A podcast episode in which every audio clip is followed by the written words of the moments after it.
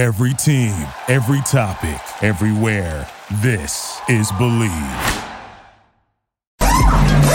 Ponemos la primera velocidad. Pisamos el acelerador. Y comienza el programa.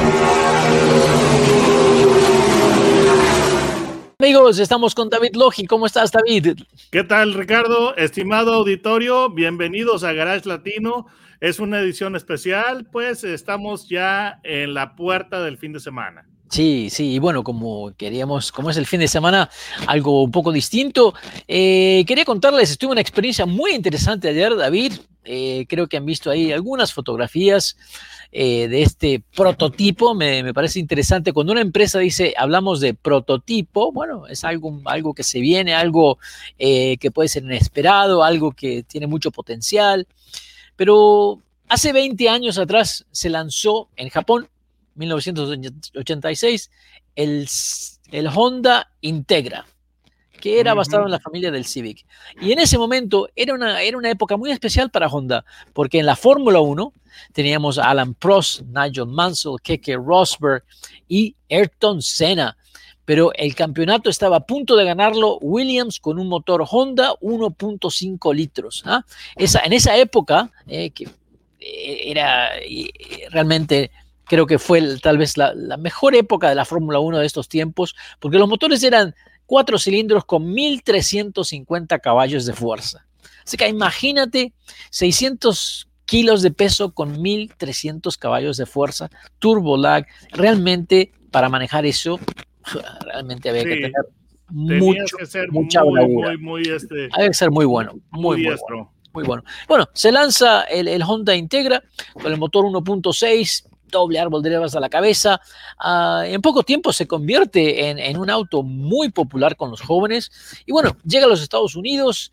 eh, los jóvenes realmente eh, se identifican con este auto. Viene a Estados Unidos bajo la marca Integra, no, Acura, perdón, Acura, Acura Ujú. eh, que era, bueno, es que igual que el Lexus Toyota, Nissan Infinity, Fue el precursor de esas marcas, en realidad. Mazda Amati, que no duró, No, Amati nació muerto. y, Pero- y- y teníamos a Honda, eh, Acura, que eh, realmente hacen unos autos excelentes. Es muy difícil criticar cualquier cosa de, lo que es de, Honda o de Acura, porque realmente máquinas muy confiables. Eh, bueno, pero salieron cuatro generaciones de, de, Acura eh, Integra aquí en Estados Unidos, se, ut- se utilizó mucho en competición, eh, tuvieron muchos triunfo, triunfos. la primera versión pesaba, pesaba 2.450 libras, la última versión, la cuarta generación, eh, en la tercera generación salió el Type R, el famoso Type R de Integra, ¿no? Esos blanquitos con el Type R al costado, caja de seis velocidades, interiores rojos, eh, motores de 1.8 litros que casi llegaban a los 200 caballos de fuerza. Y la última generación, más espectacular todavía, un poquitito más de peso, pero subieron el motor a 2 litros con 220 caballos de fuerza, tracción delantera y una de las transmisiones más suaves, una de las mejores transmisiones que yo he manejado en mi vida. Yo Realmente diría precisas. eh, El precisas. mecanismo, Era- clic, clic. Sí, sí, realmente era una, era una hermosura. Si te gustaba manejar, tú manejabas un Integra y realmente decías, qué hermoso que es este auto para manejar en la montaña, en la pista, a pesar de que era tracción delantera, un auto que se manejaba muy, muy bien. Entonces las Mm. expectativas, las, dime. ¿no te vas a También el, el Type R había en amarillo, Sí, correcto. que es, correcto. la, que es la explicación de lo Correcto. que presenciaste anoche. Correcto, correcto. Estaba el amarillo y el blanco. Pero todos nos recordamos el blanco, ¿no? Con el Type R. Ah, bueno, después de un poco más de 20 años, Ac- Acura decide traer este nombre, este, este, este nombre tan, tan especial para la marca. Y bueno, ya pudimos presenciar anoche, y para que tengan idea, ya voy a hacer un share screen para que ustedes tengan la página y puedan ver share screen, vamos a share esta, vamos a ir aquí, agrandarlo.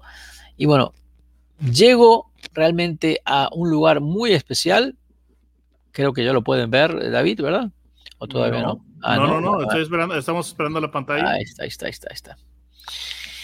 Muy, muy lleno de gente, mm, gente muy especial que vinieron a presenciar lo que era este lanzamiento del nuevo Acura Integra.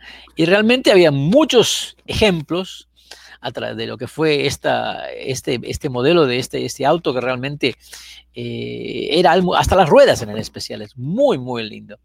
Eh, había un montón de autos de varias generaciones, por supuesto, todos muy preparados, un ambiente muy de fiesta, e incluso teníamos... Ese es el primero, el, primer, el primer Integra. Exactamente. Esa es la generación 1. Estaban, tenían las cuatro generaciones, la verdad. Muy, muy lindo el programa, muy linda música. La comida me pareció muy interesante porque yo nunca había tenido tacos de sushi, así que me pareció algo bastante interesante.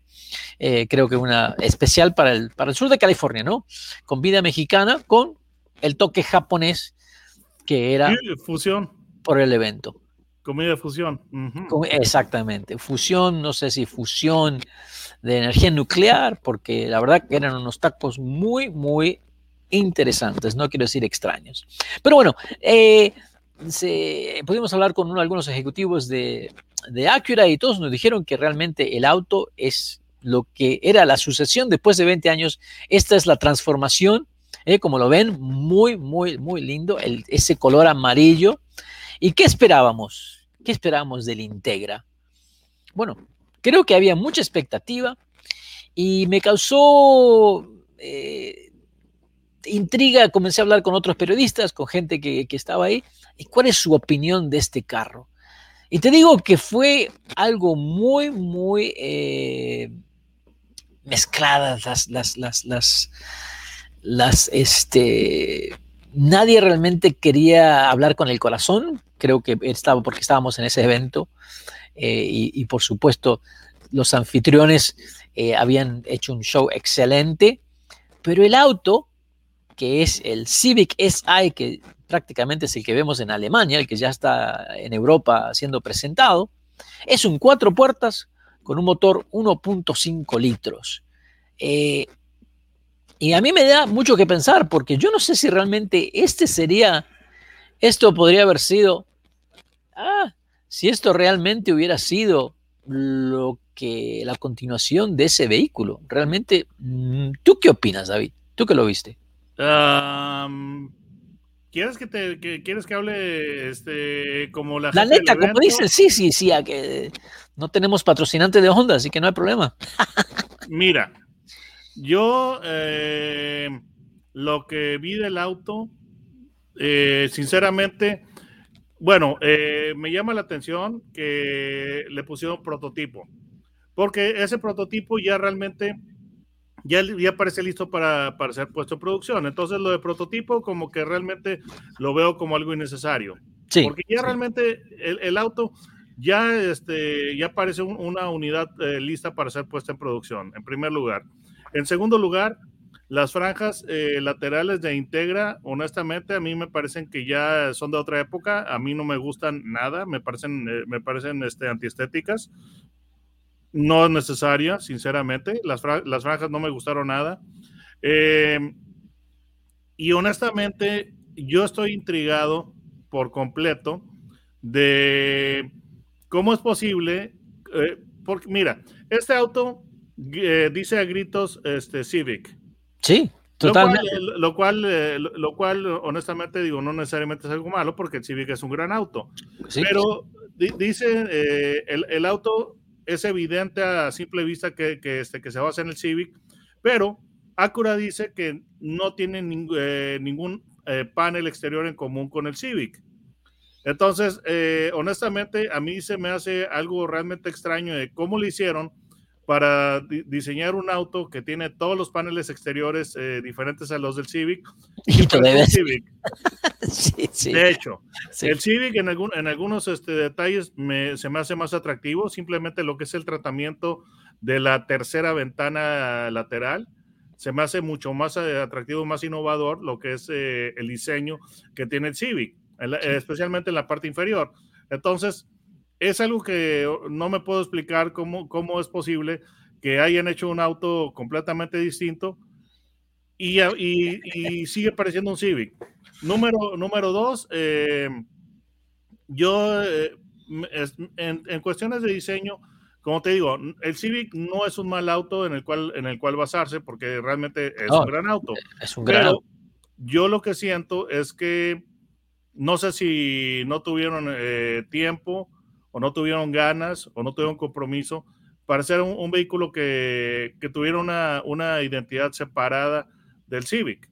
Porque, por ejemplo, la primera generación, eh, tú lo veías y sí, pues tenía elementos del Civic este, mecánicamente, pero, pero estéticamente pa- parecía un auto diferente, completamente Sí, con sí, los, sí, los- los faros este, retráctiles ocultos, la- el tratamiento de las luces traseras, etcétera. Tú veías ese auto y no, no, no se parecía a su, al vehículo donante. correcto. Este me parece es excesivamente parecido al, al auto donante. Y no solo eso, sino que lo siento muy, muy conservador el estilo. Yo siento al, al Civic más juvenil. Entonces, yo supongo que van a salir después muchos kits para hacerle tuning, etcétera, etcétera, tanto estético como mecánico, pero en, en- en ter- en términos de estilo, me dejó un, un tanto... No, yo te digo, eh, cuando, cuando, o sea, cuando yo llegué y todo, especialmente utilizando la, la palabra prototipo, ¿no? Donde el utilizar esa palabra te da carta abierta para hacer la locura que se te ocurra, ¿no?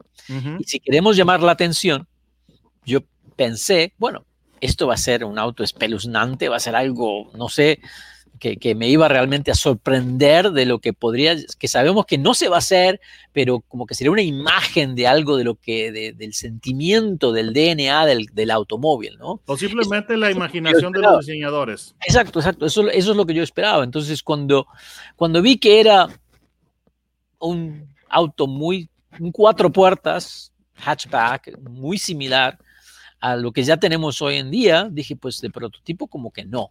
Como concepto puede ser. Pero para hacer un año de ruido, no sé. Este, claro que si tenemos en cuenta el cliente actual de Acura, Ah, sabemos que es una persona más madura, que realmente los entusiastas a lo mejor todavía están persiguiendo al, a la Honda SI, al Civic SI, eh, y tal vez quieren que este sea el, el automóvil de entrada a la marca, así como tienen casi todos los fabricantes un auto de bajo costo dentro de lo que es algo un poquito más lujoso. Va a costar igual que un Civic con el, el- el- el modelo inicial, creo que va a tener el mismo costo alrededor de los 30 mil dólares, que es lo que cuesta un, un Civic con todas, ah, con, con todo el interior y todos los chiches, todos los accesorios. O sea que van a estar mano a mano, creo que el cliente será diferente, pero me pareció que la expectativa de que un Integra regresara al mercado, ah, me pareció que estaba muy lejos de lo que los entusiastas esperaban. Y te digo, eso me lo confesaron muchos, muchas de las personas que estaban ahí, eh, realmente confesaban de que esperaban otra cosa. Mira, y la realidad de las cosas es esta, de que el vehículo donante, o sea, sale a relucir demasiado. Y es que honestamente así no es como se hace eh, compartir plataformas.